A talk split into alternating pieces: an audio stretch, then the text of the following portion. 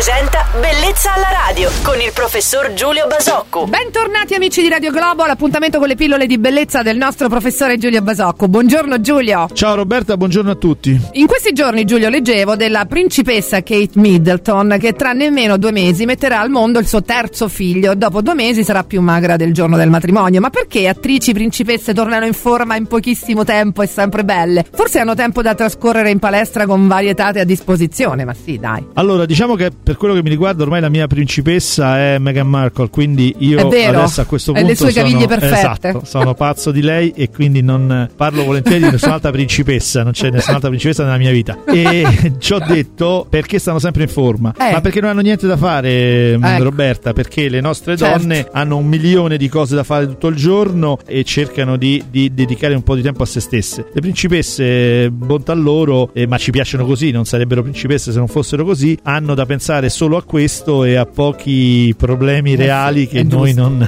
che non abbiamo da qualcuna, affrontare. c'è qualcuna di loro che va dal chirurgo estetico? Ma sì, sì, assolutamente sì. Diciamo che se vogliamo, come dire, raccontare qualcosa di serio a proposito di questo, c'è tutta una chirurgia del, del post. ehm, la Kate Middleton ha avuto, credo, due o tre figli. Quanti ne ha avuti? Tre, forse. Diciamo che c'è una parte della chirurgia che si occupa del, delle, delle inestetismi che eh, le donne affrontano dopo la gravidanza e che quindi affronta tutte le problematiche, addome rilassato, seno svuotato, eccetera, tipicamente del post gravidanza. Ringrazio il nostro chirurgo estetico Giulio Basocco per la bella chiacchierata di oggi. Ci si risente domani su Radio Globo. Ciao Giulio! Ciao Roberta e buona giornata a tutti. Bellezza alla radio.